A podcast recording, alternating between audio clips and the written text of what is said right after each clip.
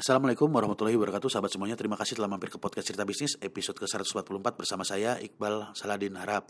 Semoga kalian semua kehidupannya baik dan penghidupannya pun juga baik. Lebih baik daripada kemarin dan semoga akan semakin baik juga ke depannya Nah kawan-kawan podcast ini disupport oleh bantubisnismu.com ya biasanya saya singkat dengan singkatan BBDC atau bahasa kerennya BBDC gitu ya loginawi.id dan Quantum Sinergi Umat di mana di podcast ini kita akan membahas tentang banyak hal terutama mengenai bisnis, manajerial dan keuangan yang akan saya bahas dari sudut pandang saya pribadi sebagai seorang pelaku bisnis dan pelaku investasi mulai dari tahun 2006.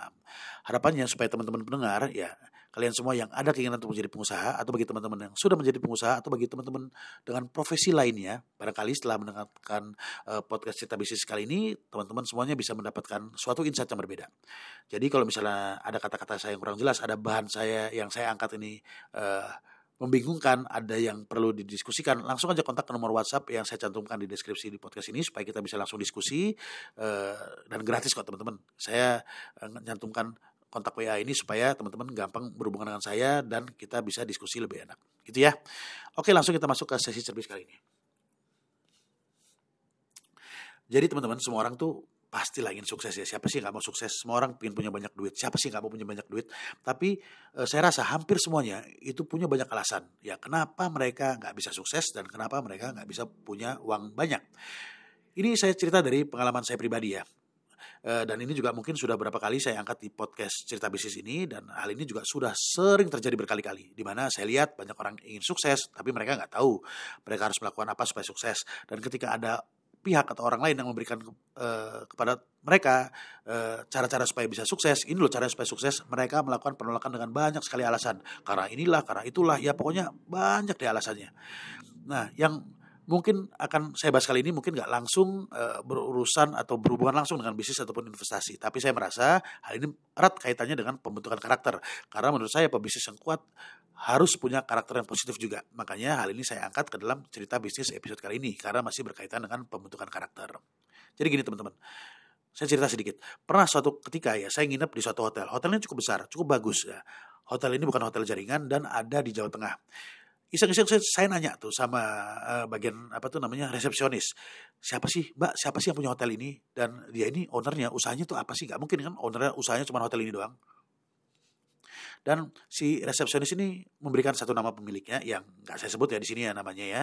Dan dia juga berkata bahwa bisnis utama bosnya itu adalah pengepul barang bekas. Jadi kayak besi bekas sampah plastik sampah kerdus sampah kertas dan lain-lainnya lah ya. Pokoknya sampah gitu loh. Batin saya Buset, pemulung aja bisa punya hotel gitu loh. Usaha yang gak pernah dipikirkan oleh orang umum justru bisa menghasilkan uang yang sangat banyak. Nah ini saya mundur sedikit lah ya.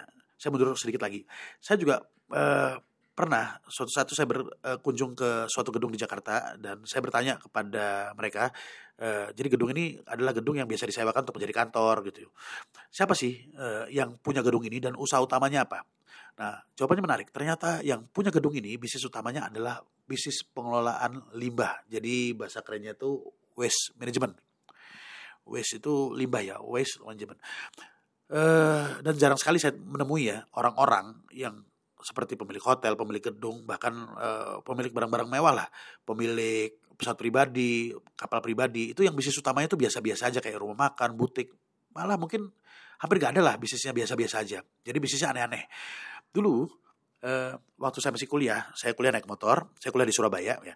Saya sering lihat orang-orang itu uh, ada yang bawa mobil mewah yang harganya mungkin di atas 500 juta. Dulu waktu saya kuliah, uh, mobil 500 juta itu sudah bisa dapat mobil uh, Toyota Celica, mobil sport dua pintu. Ya termasuk mobil mewah lah. Saya mikir mereka yang naik mobil uh, 500 juta ke atas ini apa ya kerjanya? Masa pegawai negeri? Masa pegawai bank? Apa mereka itu karyawan tambang? Nah, ketika hal ini mengganggu pikiran saya dan saya tanyakan hal ini kepada kawan-kawan terdekat saya, ya, jawaban mereka kebanyakan ya itu kan mereka bal. Mungkin orang tua mereka kaya. Mungkin uh, mereka tuh pengusaha besar dan sukses. Ya mereka punya privilege lah bal. Kita ini kan orang biasa. Yang penting udahlah kita kuliah aja yang benar lulus dengan cepat lulus dengan nilai yang baik terus kita kerja yang benar fokus aja sama kehidupan kita. Itu kata kebanyakan kata-kata orang, kata teman-teman saya, kata orang-orang terdekat saya. Dan tentunya jawaban ini membuat saya gak puas kawan-kawan. Oke, mungkin mereka orang kaya tadi itu mereka punya privilege. Oke, mungkin orang tuanya kaya, ya kan? Lah terus kenapa orang tua mereka bisa jadi kaya? Itu kan pertanyaannya kan. Kenapa orang tua mereka itu uh, bisa kaya, apa yang orang tua mereka lakukan supaya mereka bisa sukses? Itu pertanyaan intinya. Berarti mereka itu melakukan sesuatu yang saya dan teman-teman terdekat saya itu nggak tahu. Mereka melakukan sesuatu yang uh, teman-teman saya atau uh, kayak uh, guru saya, dosen saya nggak tahu. Orang-orang lain tuh nggak tahu. Mereka melakukan sesuatu yang hampir semua orang mungkin nggak tahu mereka melakukan apa. Tapi mereka tahu dan mereka melakukan hal tersebut. Yang jadi masalah kan adalah saya nggak tahu. Maka kalau saya ingin seperti mereka, saya harus mencari tahu. Gitu.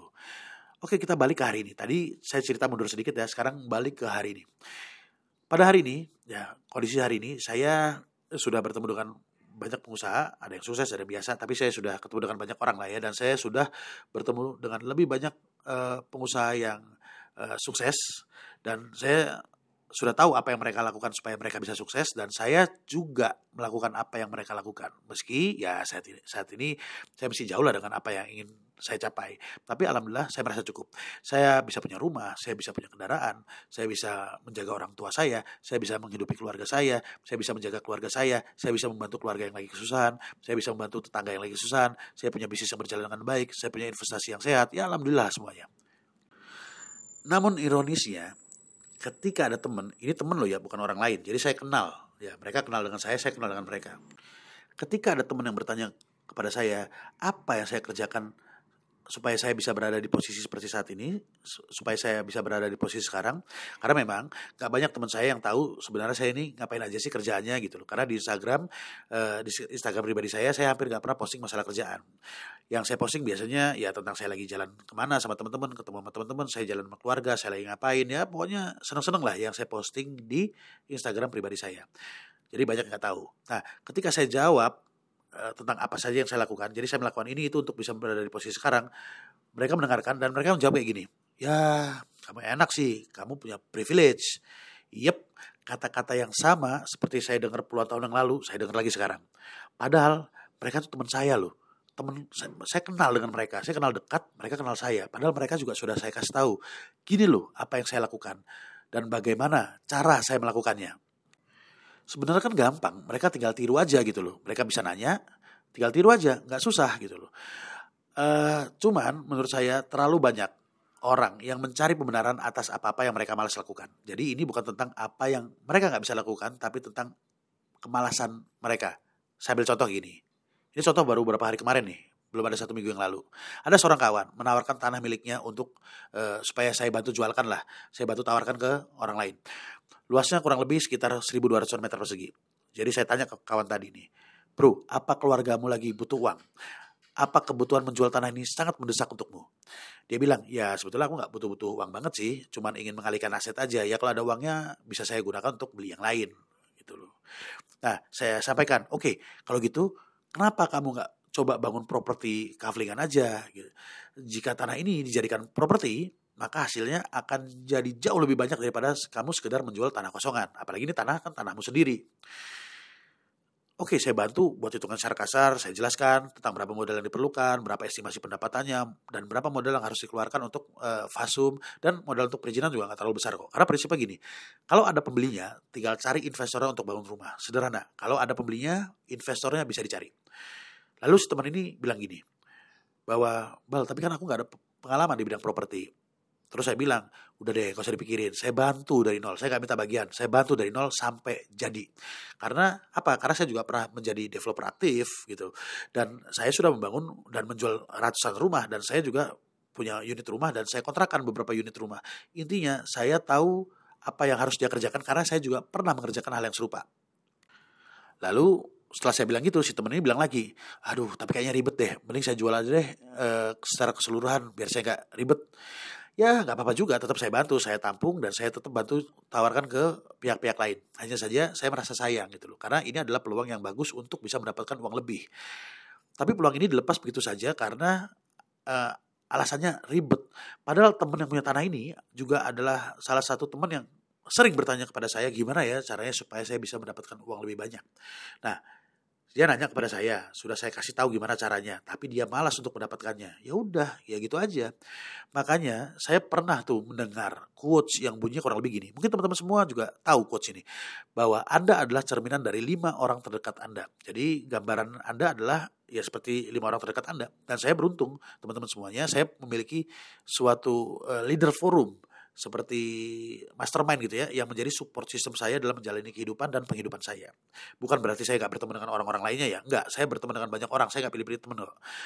Yang saya sayangkan adalah teman-teman saya nih, ya yang mereka kenal dengan saya, mereka tidak menjadikan saya sebagai lima orang terdekat mereka. Apa saya kepedean ya mungkin aja sih. Karena kalau privilege sering dijadikan alasan bagi untuk uh, apa oleh mereka, maka sebenarnya kan juga orang-orang yang sudah kenal langsung dengan saya juga mereka memiliki privilege juga karena mereka kan sudah kenal dengan saya itu kan juga privilege gitu loh. Hanya saja hampir semua orang ya hampir hampir semua lah mereka nggak mau melakukan apa yang saya kerjakan karena ya memang yang saya kerjakan itu butuh ilmu dan nggak mudah dan butuh perjuangan. Tapi saya tahu ilmunya dan saya bisa mengajarkan. Dan saya juga bersyukur bahwa saya Eh, selama ini tidak terlalu mendengarkan apa yang kebanyakan teman-teman saya dan orang lain katakan bahwa sukses itu butuh privilege, bahwa nggak semua orang bisa sukses, bahwa nggak semua orang bisa punya bisnis yang bagus, bisnis berisiko dan bla bla bla. Untung saya nggak mendengarkan kata-kata mereka karena kalau mungkin saya mendengarkan dan saya mengiyakan dan saya melakukan apa yang mereka kerjakan, mungkin saya nggak bisa berada di posisi seperti sekarang ini. Jadi pesan saya di cerbis kali ini kepada teman-teman semuanya, teman-teman mendengar, ya kalau kalian tahu apa yang ingin kalian raih, maka saran saya cari tahu bagaimana caranya orang lain bisa meraih impian yang serupa. Karena kalau orang lain bisa, maka Anda juga bisa, tinggal tiru aja. Kalau misalnya ada orang yang lain, uh, orang lain yang bilang uh, kamu gak bisa, jangan dengerin. Udah, saran saya jangan dengerin. Jangan dengerin dulu, gitu ya gagal nggak masalah. Jangan takut gagal. Karena gagal itu biasa aja. Belajar dari kegagalan. Ya ambil hikmahnya. Terus gimana dong? Kan ada orang yang mau bisnis gagal mau bisnis gagal melakukan ini gagal melakukan itu gagal. Ya kalau menurut saya sih bisa jadi dia nggak belajar dari kegagalannya gitu loh. Berkali-kali jatuh di lubang yang sama. Itu namanya tambeng namanya bebal. Ya menurut saya jadi orang yang bijak lah dalam mengambil keputusan orang bijak itu adalah orang yang tahu kapan waktunya dia harus berhenti. Ya kalau memang gagal terus jadi pengusaha, ya cari jalan lainnya. Jadi karyawan juga bisa kaya kok, asal tahu caranya. Jadi intinya semua itu bisa kok, asal tahu caranya dan mau menjalankan apa-apa saja yang memang harus dilakukan. Gitu teman-teman. Oke mungkin gitu ya tentang uh, cerita bisnis singkat episode kali ini. Monggo kalau misalnya ada yang ingin didiskusikan, ada yang ingin tanyakan dan saya juga minta maaf ya kalau misalnya ada kata-kata saya yang mungkin terlalu cepat, ada yang babaliut, ada yang berulang-ulang. Ya saya minta maaf. Kalau teman-teman mau sharing, bisa sharing nomor WhatsApp yang saya cantumkan di deskripsi di podcast ini. Semoga bermanfaat buat uh, teman-teman pendengar semuanya, terutama buat saya pribadi sebagai pengingat diri. Saya cabut dulu, sampai jumpa di episode cerbit, cerbit, cerbis berikutnya. Assalamualaikum warahmatullahi wabarakatuh.